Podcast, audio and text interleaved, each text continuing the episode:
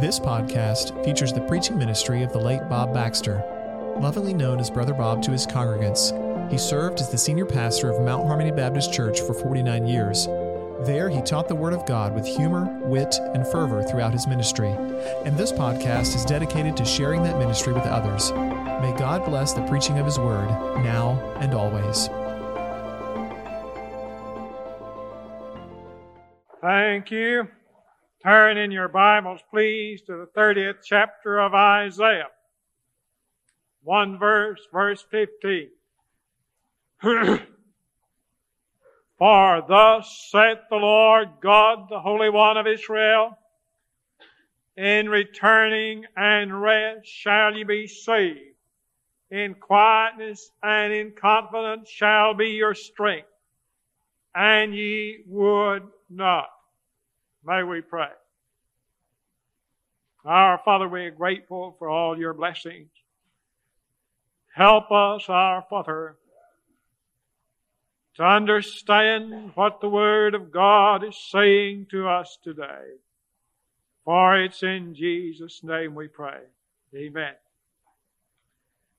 For thus saith the Lord God, the Holy One of Israel. When the Bible puts it like that, we had better listen. For the Lord has for us a wonderful message. Now what had happened was these Hebrews who had been set free from the bondage that they had known for 400 years in Egypt had decided to go back down to the land of Egypt where they had been in captivity. They decided to go back down there for their help. And the Lord said, no, no, don't do that. Now that's the way we are after we've been set free from the world of always wanting to go back to the world for our help. And the Lord doesn't want us to either. But in this passage, the Lord gives us four things we're to do. And when we do those four things, then He gives us two great promises. First of all, he said that we are to return to the Lord. Not to the world, but keep on returning again and again to the Lord. You know, we Christians have a tendency to drift. The Bible refers to us as sheep.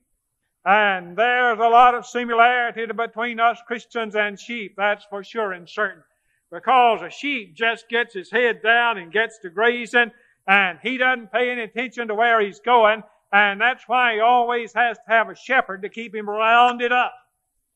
He gets off course. So he must have a shepherd.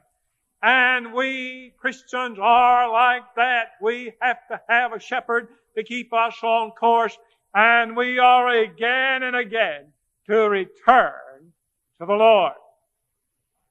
We are to return again and again in prayer. We can't just pray one time and that be enough, but we are to keep on and on returning to God in prayer. And then there are those who need to return to believing in the power of God to change and revolutionize things in our lives and in the lives of others. For it is so easy for us to get a, forget about God's great power. And we began to think that if things cannot be done by human means, they cannot be done. And that's one of the things that the Lord was reminding Israel about. He said, you need to return to believing in the power of God. And in our own lives, so many times we need to do that. For great difficulties come up and people began to say there is no way out. And we are to remember that our God has a way out in the power of God. The same Jesus, Jesus is the same yesterday, today, and forever. He fed 5,000 out of one boy's lunch. It is amazing what God can do. We need to return to believing in His power. Then we need to return to believing in His book and letting the book of God, the Bible, say to us, what it's got to say. Sometimes we are more interested in what the newspaper has to say than we are about what the Bible has to say. The other day, my pastor friend at Concord was telling me about what the uh, paper ran about the Concord Baptist Church. And I said to him, Doyce, that was a good article. It looked good to me. And he said, Bob, you don't know how messed up they had it. This one wasn't on this committee and all that. And then he told me the fact of it. And so some of us preachers were talking. He, they said we tend to believe everything we read in the paper. And we know that a lot of it is not that way. But friends, we need to get back to believing one thing for sure and certain, and that is the Word of God is true. It is the Word of God. It is the inerrant Word of God, and we need to return those who strayed from that to believing in that again. For you see, the devil has a way of making people doubt the Bible. And they begin to wonder, is the Bible really the Word of God? Those who strayed need to return to that. And then those who have strayed from this need to return to believing that you must be born again in order to enter the kingdom of God. For the devil has come along and he, he, he has said, don't be so worried and upset about whether people have been born again or not. Everything will work out all right in the end and people will somehow or another get to heaven. But you know the Bible said, except ye are born again, ye cannot see the kingdom of God. And those who have strayed from that and believe there is some other way to enter into the kingdom need to return unto the Lord and believing that you have to be born again to enter into the kingdom of God. And then those who strayed away from it need to return again to believing that Jesus Christ is God's Son. God's great and marvelous Son. God's only begotten Son. That He has come to our world and that He is the Savior of the world. He said return. That's the first thing we're to do. The second thing we're to do is rest in the Lord. Rest in the Lord. Now to rest in the Lord means to be close to the Lord. When I was a little chap, I used to go to my grandfather Baxter and say, I want to hear your watch tick. Now, he wore overalls all the time and he had a bib on those overalls and he had a watch that he kept in the pocket of those overalls. Now, I knew that if I said to my grandfather Baxter, I want to hear your watch tick, that he would take me up in his lap and let me put my ear down against his chest and listen to his watch. But I really didn't care to hear a watch tick. I wanted to be close to my grandfather. Now, we need to be close to God. Rest in God.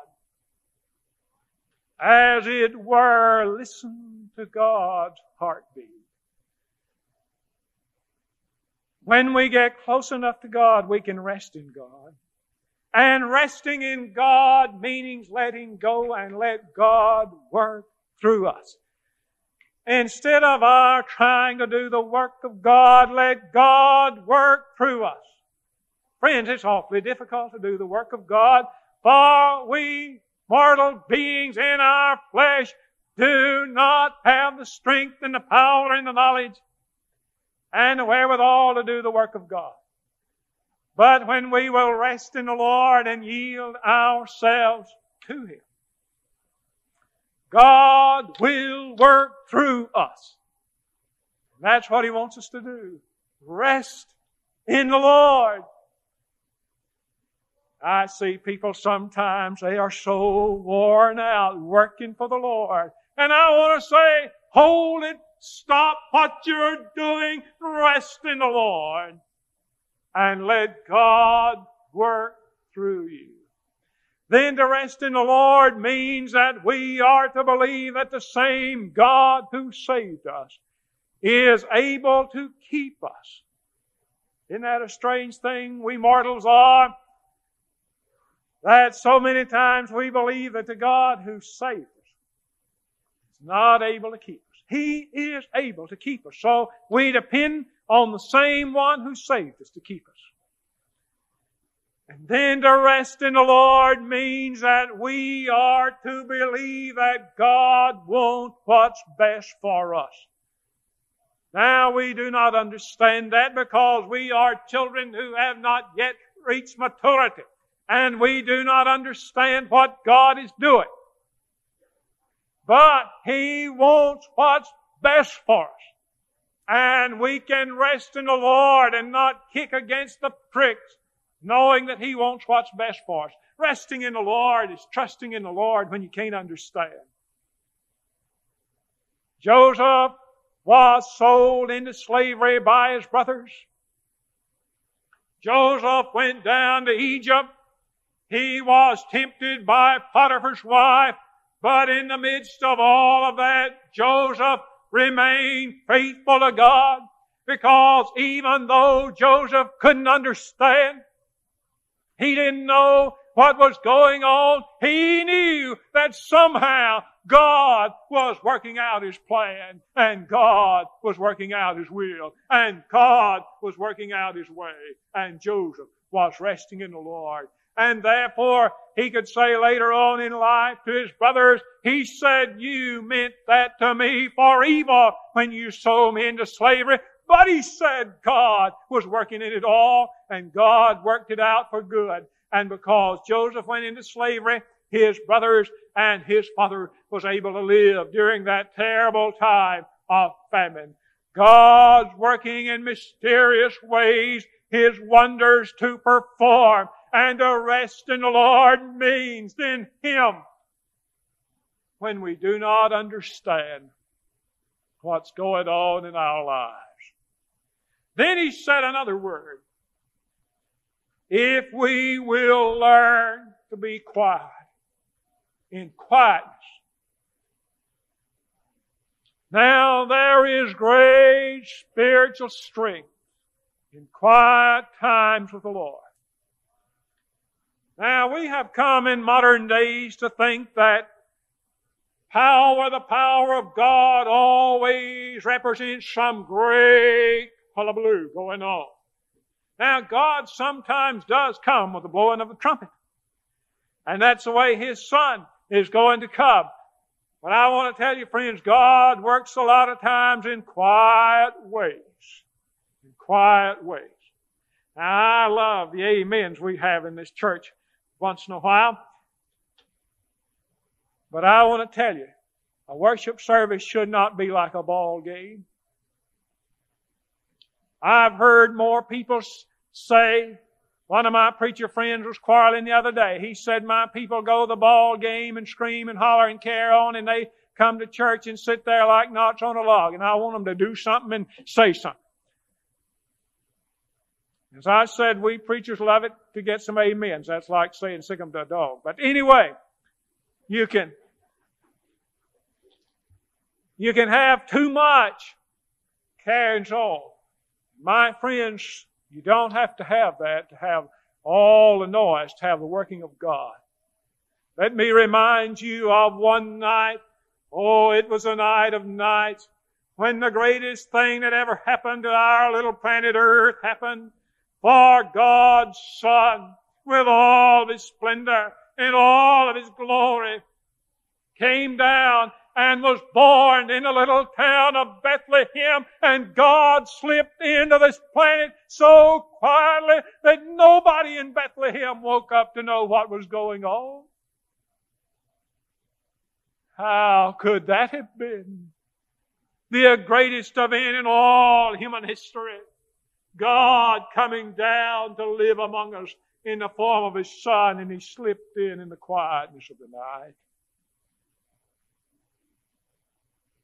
Then there was another time when God's great power was demonstrated in a marvelous and unique way.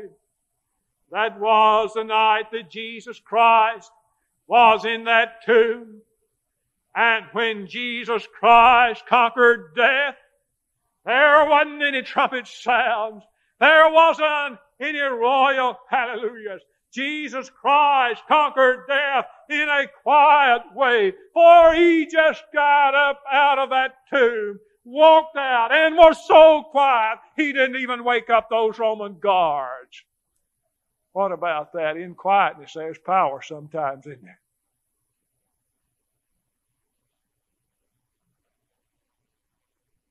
Greatest thing that ever happened to me happened in a quiet way. For one day I prayed and asked Jesus to come into my life. He came in so quiet. I didn't hear any drum beats. I didn't hear any bugle sound. I didn't feel any strange sensation running up and down my spine. I just asked him and quietly he came in. So the Word of God says, in quietness. That's not to say that God doesn't sometimes work with the sound of trumpets. My friends, don't you ever leave a service saying the power of God wasn't there. Because there's no great hullabaloo going on. God chooses to do great marvelous, magnificent, wonderful things in quietness. So he said we're to return, we're to rest, and then we're to have confidence. We're to have confidence that Jesus is who he said he was. For you know, Jesus was the Son of God, or He was the biggest hypocrite that's ever walked upon the earth. For He said, I am the way, I am the truth, I am the life, I am the door. No man cometh unto the Father but by me. He said He was God, and He was, and we need to return to a real confidence and have confidence in that. We need a confidence in His love a confidence in the fact that He will keep His promises. He never makes a promise that He doesn't keep. Then He said, if we'll do these four things, we'll have these two rewards. Number one, we'll be saved. Saved? Saved. That's right. Saved from the power of the devil. I know that in our day there is a lot going on that the devil is in charge of. But I want to tell you, dear friends, when Jesus Christ enters into you, you have something greater in you that is in this world. And it is a wonderful thing to know that even though the devil may be the prince of this world, when Jesus comes in, we are saved and we can have victory over him. It doesn't matter what goes on around us. Saved from his power. Then we are saved from hell. For out yonder at the end of life there are two places. For there is a place in every life that we call death. And that place in life that we call death does not mean the cessation of life. It does not mean that the soul ceased to exist. Death is simply a forks of the road, like right here is death. And all of those who know Jesus turn and go to life. All those that don't know Jesus turn and go to hell. That's what death means. And so when Isaiah said the words of the Lord, that if you'll return to the Lord, rest in the Lord, quietness in the Lord, confidence in the Lord, that you will be saved, saved from that road that leads down to an eternal hell. And then he said that we shall have strength, saved in strength. If we'll do these things, we'll have strength. Strength to endure, strength to forgive, strength to live life like we want to live it. Remember what he said now? How do you get strength? Return again and again to the Lord. Rest in the Lord. Believe in Him. In quietness.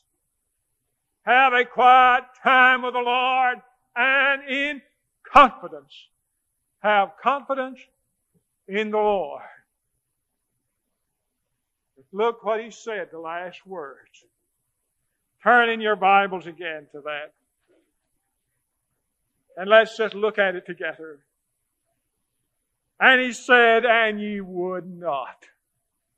And you would not. I wonder if the Lord is saying to anybody here at Mount Harmony this morning, I've offered you these two blessings, salvation and strength.